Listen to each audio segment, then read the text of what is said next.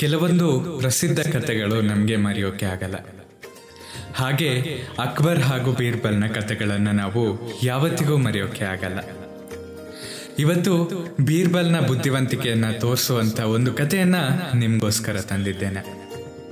ಹಾಗಾದ್ರೆ ಇವತ್ತು ಅಕ್ಬರ್ ಹಾಗೂ ಬೀರ್ಬಲ್ನ ಕಥೆಯನ್ನು ಕೇಳೋಣ ಅಲ್ವಾ? ಸುತ್ತಮುತ್ತಲಲ್ಲಿ ನಡೆಯುವಂತ ಕಥೆಗಳನ್ನು ನೀತಿಭರಿತವಾಗಿ ಹೇಳುವ ಬಾನುಲಿ ವ್ಯರ್ಥವಾಗದ ಅರ್ಥ ಅದುವೇ ಅವಿಭಾಜಿತ ಪಾಡ್ಕಾಸ್ಟ್ ನಾನು ಸಂಕೇತ್ ಬರ್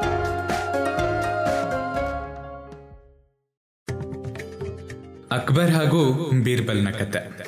ಒಮ್ಮೆ ಅಕ್ಬರ್ ಚಕ್ರವರ್ತಿಗೆ ಒಂದು ಕನಸು ಬೀಳತ್ತೆ. ಆ ಕನಸಲ್ಲಿ ಏನಿರುತ್ತೆ? ಹಾ, ಅವನ ಕನಸಿನಲ್ಲಿ ಒಂದು ಹಲ್ಲನ್ನ ಬಿಟ್ಟು ಬೇರೆ ಎಲ್ಲ ಹಲ್ಲುಗಳು ಮುರಿದು ಹೋಗ್ಬಿಟ್ಟಿರತ್ತೆ. ಮಾರನೆಯ ದಿನ ಬೆಳಿಗ್ಗೆ ಅಕ್ಬರ್ ಆಸ್ಥಾನದಲ್ಲಿನ ಜ್ಯೋತಿಷ್ಯ ಪಂಡಿತರನ್ನ ಕರೆದುಬಿಟ್ಟು, ತನಗೆ ಬಿದ್ದಿರುವಂತಹ ಕನಸಿನ ಹಿಂದೆ ಇರುವಂತ ಅರ್ಥವೇನು? ಅಂತ ಕೇಳ್ತಾನೆ. ಜ್ಯೋತಿಷ್ಯರು ಹಾಗೂ ಪಂಡಿತರು ಒಂದು ಮೂಲೆಯಲ್ಲಿ ಹೋಗ್ಬಿಟ್ಟು ಚರ್ಚೆಯನ್ನ ಮಾಡ್ತಾರೆ. ಚರ್ಚೆ ಮಾಡಿ ಹಿಂತಿರುಗಿ ಅಕ್ಬರನಿಗೆ ಹೇಳ್ತಾರೆ. ಮಹಾರಾಜರೇ, ನಿಮ್ಮ ಎಲ್ಲ ಬಂಧುಗಳು ನೀವು ಸಾಯುವುದಕ್ಕೆ ಮೊದಲೇ ಸತ್ತು ಹೋಗುತ್ತಾರೆ ಎಂದು ಈ ಕನಸು ಹೇಳುತ್ತದೆ ಅಂತ.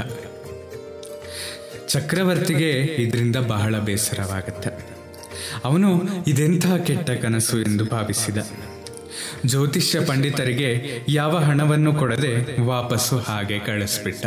ಅದೇ ಸಮಯಕ್ಕೆ ಸರಿಯಾಗಿ ಬೀರ್ಬಲ್ ದರ್ಬಾರ್ ಸಭಾಂಗಣಕ್ಕೆ ನಡೆದು ಬರ್ತಾ ಇದ್ದ.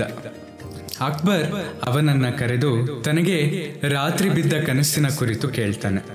ಅದರ ಅರ್ಥವೇನಿರ್ಬೋದು ಅಂತನೂ ಬೀರ್ಬಲ್ಲನಿಗೆ ಪ್ರಶ್ನಿಸುತ್ತಾನೆ. ಬೀರ್ಬಲ್ ತುಸು ಹೊತ್ತು ಯೋಚನೆಯನ್ನ ಮಾಡ್ತಾನೆ. ಹುಜೂರ್, ಇದರ ಅರ್ಥ ಇಷ್ಟ. ನೀವು ನಿಮ್ಮ ಎಲ್ಲಾ ಬಂಧುಗಳಿಗಿಂತಲೂ ಹೆಚ್ಚು ಕಾಲ ಬದುಕುತ್ತೀರಾ? ಅಂತ. ಬೀರ್ಬಲ್ನ ಚಾತುರ್ಯದ ಉತ್ತರದಿಂದ ಅಕ್ಬರ್ ಸಂತುಷ್ಟನಾಗಿ ಅವನಿಗೆ ಸೂಕ್ತ ಬಹುಮಾನಗಳನ್ನು ಕೊಟ್ಟು ಕಳುಹಿಸಿಬಿಡುತ್ತಾನೆ. ಅಕ್ಬರ್ ಹಾಗೂ ಬೀರ್ಬಲ್ನ ಕತೆ ಚೆನ್ನಾಗಿತ್ತು ಅಲ್ವಾ? ನಮ್ಮ ಭಾವನೆಗಳು ನಾವು ಯೋಚನೆ ಮಾಡುವ ರೀತಿಯಲ್ಲಿ ಇರುತ್ತೆ. ನಾವು ಖುಷಿಯಾಗಿರ್ಬೇಕು ಅಂತ ಯೋಚನೆಯನ್ನ ಮಾಡಿದ್ರೆ ಖುಷಿಯಾಗಿರ್ತೀವಿ.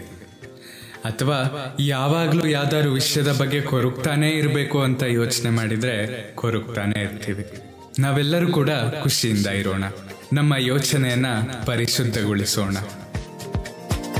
ನಿಮ್ಮ ಪ್ರೀತಿ, ಪ್ರೋತ್ಸಾಹ ಸದಾ ಹೀಗೆ ನನ್ನ ಮೇಲೆ ಇರಲಿ. ನಿಮ್ಮ ಅನಿಸಿಕೆಗಳನ್ನ ನನಗೆ ತಿಳಿಸಿ. ಸದಾ ಕೇಳ್ತಾ ಇರಿ ಅವಿಭಾಜಿತ ಪಾಡ್ಕಾಸ್ಟ್ ನಾನು ಸಂಕೇತ್ ಭಟ್. ಧನ್ಯವಾದಗಳು.